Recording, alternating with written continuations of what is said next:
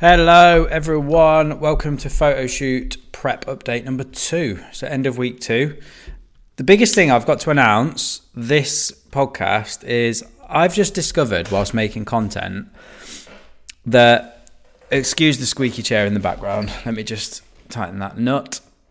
Not my nuts. Um, even we're going to be talking about my nuts actually in this podcast. Um, back back on track, Ryan. Back on track. Um, the microphone that I have had plugged in, to, I mean, it's almost embarrassing to say this, to my computer for check ins and filming the podcast. I mean, check ins I've been doing for the last 18 months with this microphone. Um, and obviously, the podcast, I've done quite a few episodes. I had it plugged in, but I didn't realize within system preferences in the computer, you actually have to change the input. So I'm pretty sure that this Rode microphone that cost me about £250 has been plugged into my computer for the last 18 months of coaching and not actually been where the input is coming from. So I've got a feeling that this podcast is going to sound a lot better than previous podcasts. And that's because the microphone has just been plugged in, probably still wearing it down because it's been plugged in and power's been on, but not actually getting any of the benefits from it. So if this sounds better, that's that's a big win for this week. Anyway, let's get into the updates. So, just a quick rundown of the stats. So, week one average weight was 88.8 kilos. Week two average weight was 87.9, so down by 0.9 kilos, and around my body weight, it's a little bit over 1% per, uh, 1% loss uh, if you compare the two weekly averages. So I only look at body weight in this way. Um, for women, especially when you know working with women clients, you're probably better off looking at it sort of like on your fortnightly averages, um, comparing your monthly averages, and if you've got a regular menstrual cycle, you're actually better off comparing like week one to week one. But for for men, um, it's a little bit more linear, so you can kind of compare the weekly averages. Um, but you don't want to be looking at day to day fluctuations. So, I mean, if I look at my data, on Tuesday I was 88.0. On Wednesday I was 88.8. So I went up by 0.8 kilos and I did absolutely nothing different. Obviously, I, I just, I don't even, it doesn't even make me flinch anymore when it goes up like that. I just know that there's something strange going on because I know I've ticked the boxes with my exercise and stuff. But I know for, for people that don't understand what's going on, you probably jump on the scale and think, what the fuck is going on there? Um, but it came straight back down to 87.7 the next day. So then I had like a 0.9 kilo loss. And then it went up by 0.2 and then it came down by 0.5. But my average came in at 0.9 kilos less than the previous week. That's why it's so important if you're going to use body weight as a measurement, not to just use like one or two a week because you might just catch it on a bad day. This is why like Slimming World and all those shitty things. I can say that here because they can't get me for defamation on a little podcast, can they? Unless I blow up and go viral, um, which I doubt I'm going to do.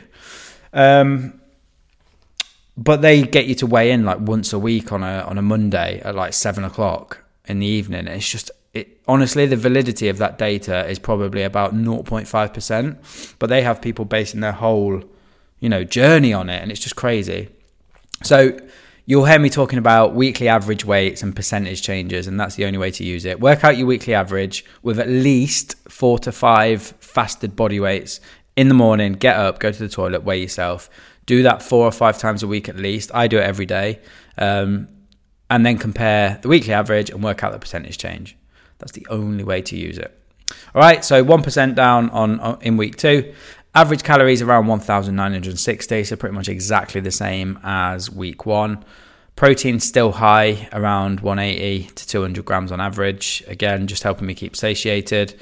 But also, as we'll get to in a second, my biggest challenge was sleep this week because of the cold. Um, so having a high protein diet, especially if you are going through so like stressful periods or if your sleep's a bit all over the place, really working to keep your protein up is important because you are going to have higher appetite um, with with high stress and poor sleep. So keeping your protein up is just going to help with that. Um, so protein was up, and then fats and carbs. Again, I didn't really pay too much attention to, to be honest. As long as I made sure I was having carbs before I train, and I was getting, you know, my minimum amount of fats, which I did bring up this week in comparison to week one. To be fair, to make sure I was getting about 40 grams a day on average. Um, really simple adjustment. I literally just had like I bought some olives and added a few olives to some of my meals. Um, a little bit of smashed avocado. It wasn't hard to go from 30 to 40 grams a day on average. Um, so really, really small tweak there just to look after hormonal health. As you're going through a dieting phase, obviously you're pushing your body in, in, an, in an energy deficit. You don't want your fat to be too low for too long because you, you might eventually run into some low energy and your hormones might not be optimized. Um, so yeah, that's that's the rundown of that. Training was I did thirteen thousand two hundred eighty steps. So I mean that's high. I had a couple of days last week where it was really high because I went for a long walk at um, where did I go? I went to Colic Park on Saturday, and then I went to what's it called? Can't remember the name. Some country park near Derby. I can't remember. Oh, it doesn't. Oh, Columba Park. That's the one. Columba Park. Um, did loads of steps, but then went food shopping and went to do a few things after I'd done the steps. So those days ended up being like 15, 16,000. So that pushed my weekly average up a little bit last week. But I'm happy to do steps. Like I plan my day so I can do a lot of walking, regardless of whether I'm prepping or not, because it's good for my head. Um, and you know, keep, keeps me concentrated on work and stuff. Cardio, 300 calories a day. Again, that is quite high. It's about 25, 30 minutes a day. But as I said last week, um, and sorry if I repeat some of these points, but I, I, bought a bike just to make it as easy as possible to use that as, as extra output. I would rather move more and eat more when I'm dieting because one, I love food. Um, I, I get hungry. I don't like having an empty stomach. Two, because I get the benefits of the exercise. And three, because I then get to eat more and get more nutrients as well. So I just tend to find this process easier if I really maximize how much I'm moving. To a point, there is a sweet spot. If I go too crazy, I'll be too hungry and my energy and recovery will be low. So there is a sweet spot with this. But if you're tracking things like cravings, hunger, appetite, um, energy levels, muscle soreness, stress, if you if you're tracking those things, which I am, you can clearly spot when things are starting to go a little bit haywire. And this is why having a coach is so useful. So I've got my own coach that I check in with, report all this data, and he gives me his view. Because the problem is when you're trying to do it yourself, you've got your emotions, you know how hungry you are. Um, it's hard to spot patterns. Sometimes you're pushing yourself when you shouldn't be. Sometimes you're not pushing yourself hard enough. Like it's so hard to do this yourself. Like I've been doing this for eight years now. I've put 25, 30 people through photo shoots, if not more. I've done four, three, four photo shoots in my life, and I still don't coach myself. I know people that do, um, but for me, like I would much rather have someone to just tell me when to push, when to pull. Obviously, you want someone that you can trust and results proven, but um, yeah, I, I, I, just would never put myself through this sort of process. But because I am tracking those things, I can push myself with the activity levels. Um, and, you know, if I need to pull back at points, I'm sure my coach will tell me that. So I just put the data in. He tells me whether I should move more or move less. And right now, I feel really, really good. So we're going to keep things going as they are. I will be breaking the dieting phase up into two main phases. So it's my birthday, eight weeks today. Um, and I'm going to be taking my first diet break around there. The aim is I'm at 80, say in the 87 kilo range now. I want to see a new number on the scale every week in terms of like next week be 86, the following week see 85, the following week see 84. If we can carry on on that sort of trajectory, I have got a lads' holiday to Hamburg in that time, which might slow that week down a little bit. Um, but if I can get anywhere between sort of 80 and 81 uh, kilos by my birthday in eight weeks, I will be ahead of the game, really because from my birthday, I've then got another 12 weeks into the photo shoot, and I'll probably only be about four kilos off where I was last time. So I'll have 12 weeks to lose four kilos, and obviously the goal is to beat it. So then I'll probably be aiming for another eight kilos in that, that second phase, and that will see me be four kilos lighter, but also with two years worth of building muscle since I last dieted down. So I imagine that's going to be a much better photo shoot than my last one. Um, so yeah, exciting times. Still got a lot of work to do. I can't get complacent. Um, you know, like that amount of weight isn't going to fall off itself. I've got to make sure that I get ahead of the game, and that's why I'm being quite strict with myself in this phase. So, you know, keeping the social calendar fairly quiet. As I say, I've got one big weekend in Hamburg with my friends, and then I'm going to leave it until my birthday. Um, so, you know, I'm going to have one major social weekend between now and, and the 11th of March. But it's eight weeks. And then I can get to my birthday and know that I'm actually three steps ahead of things. And that's a much better place to be than chasing your tail when it comes to doing things like photo shoots. Um, so happy to knuckle down now. Obviously, we've just had Christmas. I'm feeling motivated. I'm working hard, obviously, on the business. Lots of clients coming through the door with it being January. So I'm good. I'm good to be a bit of a, a social recluse for the next couple of months. Um, always eyes on the prize when it comes to that sort of sacrifice. Cool. Um, what else did I want to say? So, yeah, just diving into my challenges. The sleep was probably the biggest one this week. Like, the cold was pretty shit at points. Like, it, I was coughing. Um, it was waking me up in the night. I was struggling to get back to sleep. My nose was stuffed, stuffy. So I didn't take much. I, I, kept up with my training. You know, like I said on the podcast last week, I've only really just got started. And other than that, like I am genuinely feeling really good. I've got good energy in the days. Like I'm good. It was just disrupting my sleep a little bit.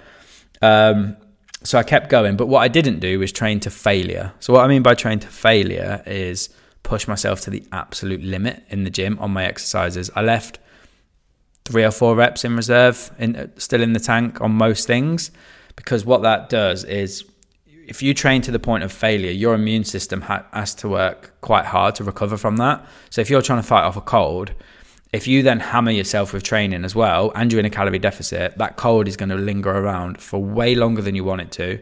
I mean, mine probably did a little bit, but that's actually probably just because of the overall sort of structure uh, whilst having a cold. It probably, you know, would have been more sensible if I wanted to shake the cold quicker um, to take like four or five days not in the prep.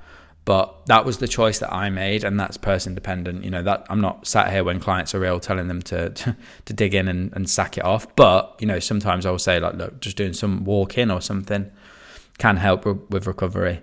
Um, so don't necessarily do as I do with that. Obviously, always consult with a, a, professional. If you're unsure, like should I push, should I pull, you're better off speaking to someone. Um, cool. So I took a weekend of recovery and I am feeling very, very good now.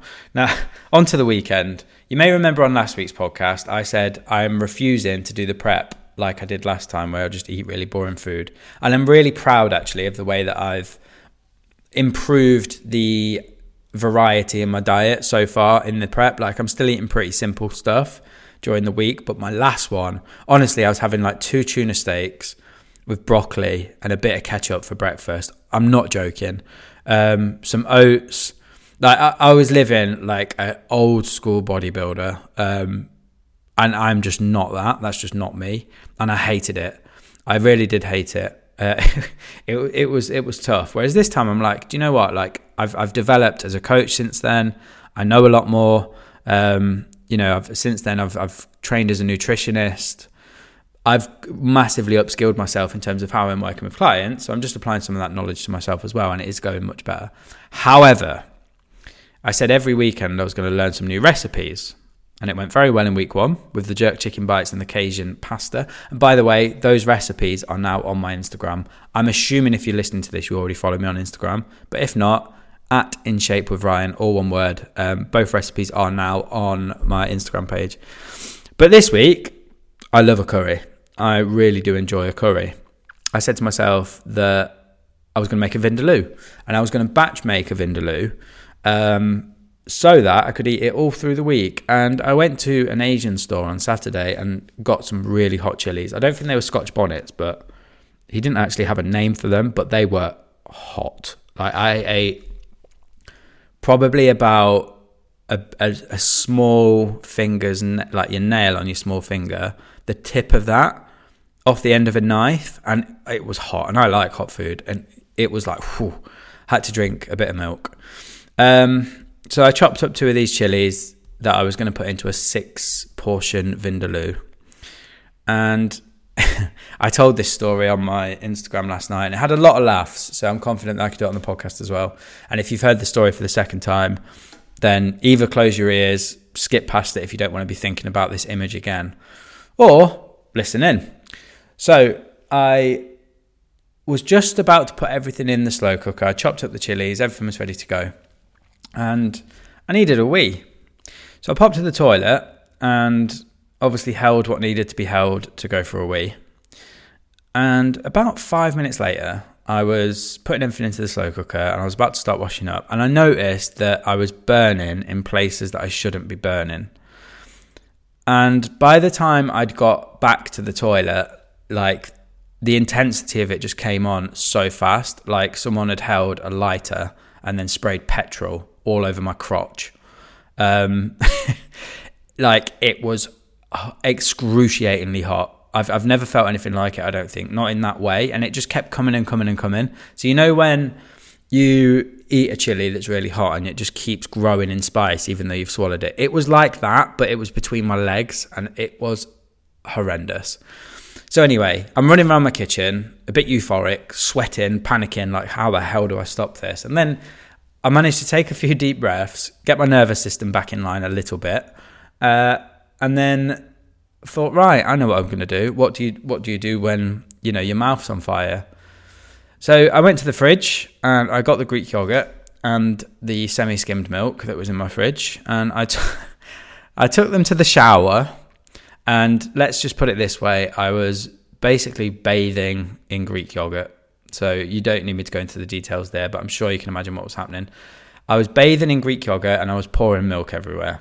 Let, us put it that way. Now, after about five minutes of that, things started to change colour and the pain was, wasn't really going anywhere. So I rang 111. I'm not joking at this point. I called I called one one one because I, I genuinely was like, do I need to go to hospital? Like, am I going to wake up tomorrow and I'm no longer going to have my manhood? Um, all of these things were crossing my mind. So I'm not being dramatic here, by the way. Like the pain was unreal. I've done things like rip my hamstring when I was younger.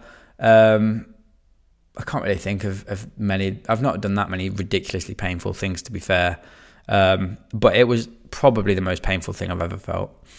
Uh, so I'm in the shower with things covered in Greek yogurt, and then I, um, I've got the other hand on the phone to one one one, explaining the position that I'm in and what's happened.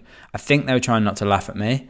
Um, it didn't sound like something she'd ever heard before, put it that way she she reassured me that everything was going to be okay. Um, she did say, you know, my idea with Greek yogurt and milk was was the right thing, and I don't know if, if she was just comforting me at that point, but she did say that was the right thing, and that that's probably what she would have advised to do. So that was one one consolation of the whole thing. Um, and we remained on the phone for about five minutes until eventually the pain started to go down, and then I had a very um, very sad and lonely chicken sandwich watched half of Harry Potter, and then went to bed. And that was it. Never had the Vindaloo. And then yesterday I was going to make the Vindaloo again, and PTSD hit me as soon as I took the chilies out the cupboard. So I um I stuck to a beef and turnip stew in the slow cooker. so yeah, there you go. That's that was a big challenge for, from last weekend. Um, was yeah, you don't need me to go into that again. But I just just thought I'd give you the rundown on that because it, it's a funny story. I had, I think it was probably the most reacted to story I've ever posted. I woke up this morning to like 23 people that had sent me a laughing emoji or messages or something. So hopefully it's had the same effect on the podcast. And if that's the second spin of it that you've had, there you go. We will never talk about it again. However, I did eat some Fage 0% Greek yogurt this morning. Not the same tub. I would just like to highlight. Like that tub went in the bin. Um, but I did get a fresh tub out of the fridge and laughed and then felt a bit strange eating it for the first few mouthfuls. So yeah, hopefully I've not, I eat a lot of that yogurt as well, so I'm hoping that I can get over that image one day. But there we go. Don't cut chilies and then go for a wee without washing your hands first. That is the biggest take home from this week's prep.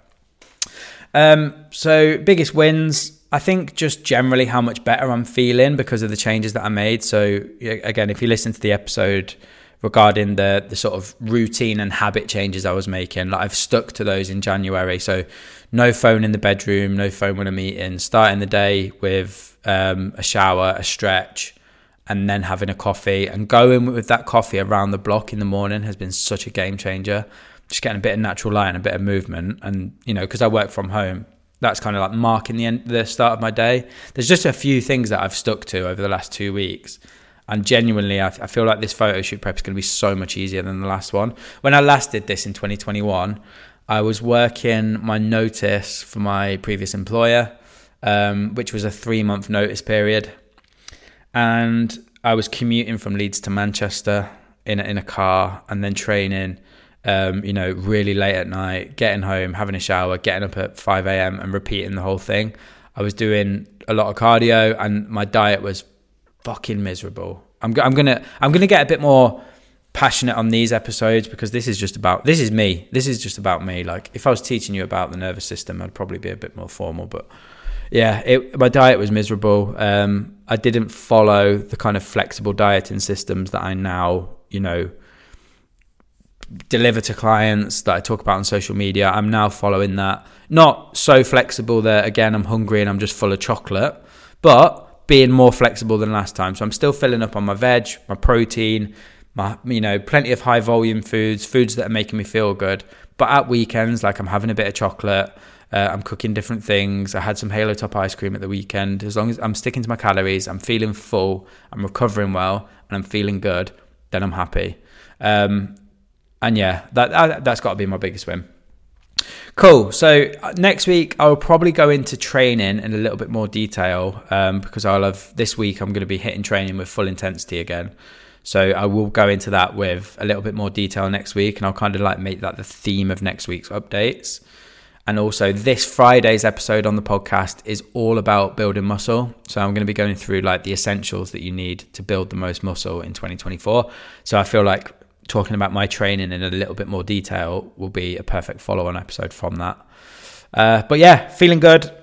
Motivation is currently high. There will become points when it's not. But right now, I'm just keeping tunnel vision on the fact that I'm going to Hamburg two weeks on Thursday. Uh, well, two weeks on Friday.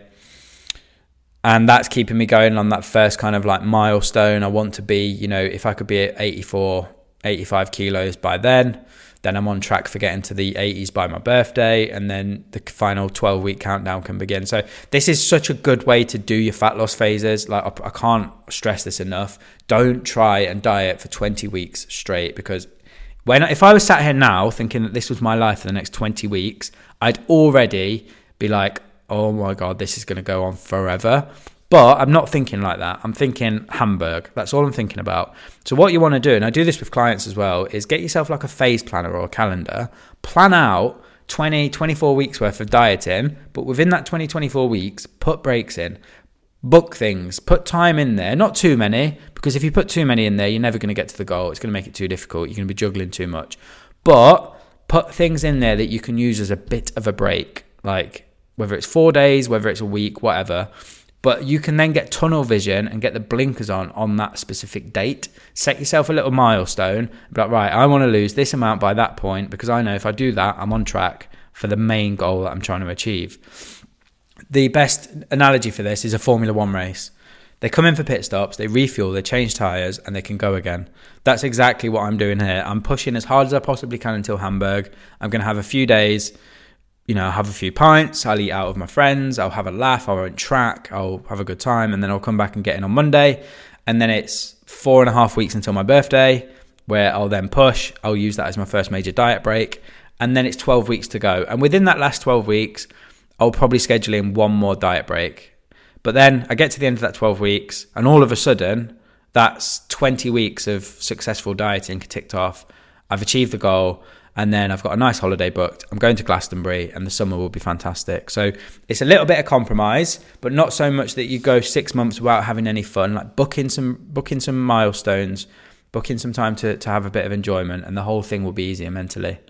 All right, I'll leave it there. Week two, done and dusted. Thanks for listening. As always, if you've got any questions on what I'm up to, if you want to know stuff in more detail, type of foods that I'm eating, all that sort of stuff, let me know. Like, I'm never going to sit here and reel off all the foods that I'm eating because it would just be the most boring podcast. Not that the food is boring, but like, you know, if I'm like, okay, I had 100 grams of this and 200 grams of this, uh, it, it, would be miserable. You wouldn't listen to it. But I'm happy to send you screenshots of my MyFitnessPal and give you insights into what I'm actually eating.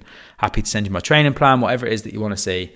I will share nothing. And I'm sure you can tell from this episode, nothing is going to be left off the table in terms of what's going on heart on my sleeve, full full transparency. Um, whether that's burning my nuts off with chilies or whether that's struggling with hunger, I'm going to tell you it all.